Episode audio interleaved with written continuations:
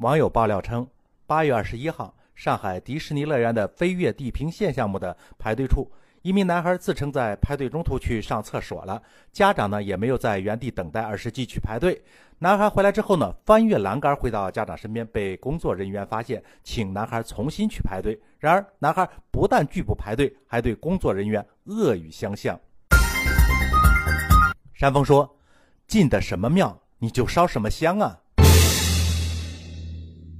迪士尼呢，在它全球化通行的管理方式中，对于排队的群体啊，它有一个要求，就是如果中途因事要临时退出队伍之中，那需要向现场的工作人员沟通，领到一张证明的卡牌。处理完事情之后呢，你再凭借这张卡牌回到原来排队的位置上。这是为了防止有人代为排队，或者是以有人以代为排队为理由去强行的插队的行为。迪士尼呢是不同意有人代为排队的，他们的逻辑是这会衍生出有人以出钱的方式来雇人专门去排队，也有人会提前由一个人排队，然后多人后期插入队中的行为。这样的做法，迪士尼认为是对绝大多数真心想体验游乐项目、坚持从头排到尾的游客是不公平的。园方的理念中不支持、不接受这种小聪明式的玩法。在这个事件中呢，男孩和家人都没有证据显示他是在排队的途中临时去了卫生间，而不是自己先在其他项目中玩耍了，就是由他家人